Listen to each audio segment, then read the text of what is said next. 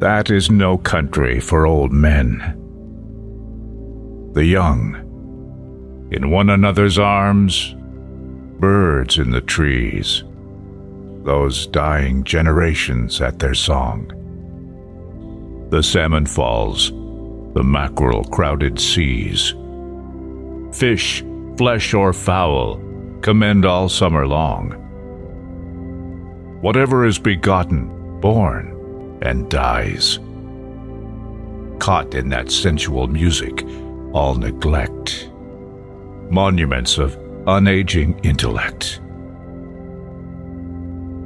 An aged man is but a paltry thing, a tattered coat upon a stick, unless soul clap its hands and sing, and louder sing, for every tatter in its mortal dress.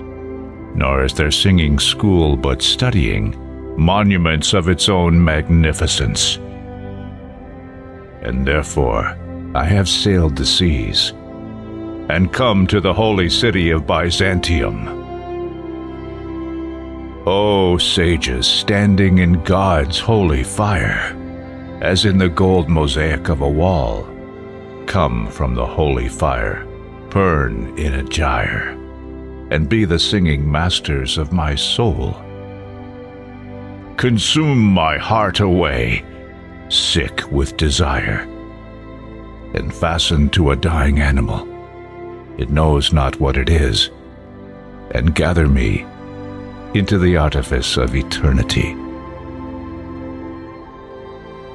Once out of nature, I shall never take my bodily form from any natural thing, but such a form as Grecian goldsmiths make of hammered gold and gold enameling to keep a drowsy emperor awake, or set upon a golden bough to sing to lords and ladies of Byzantium of what is past or passing or to come.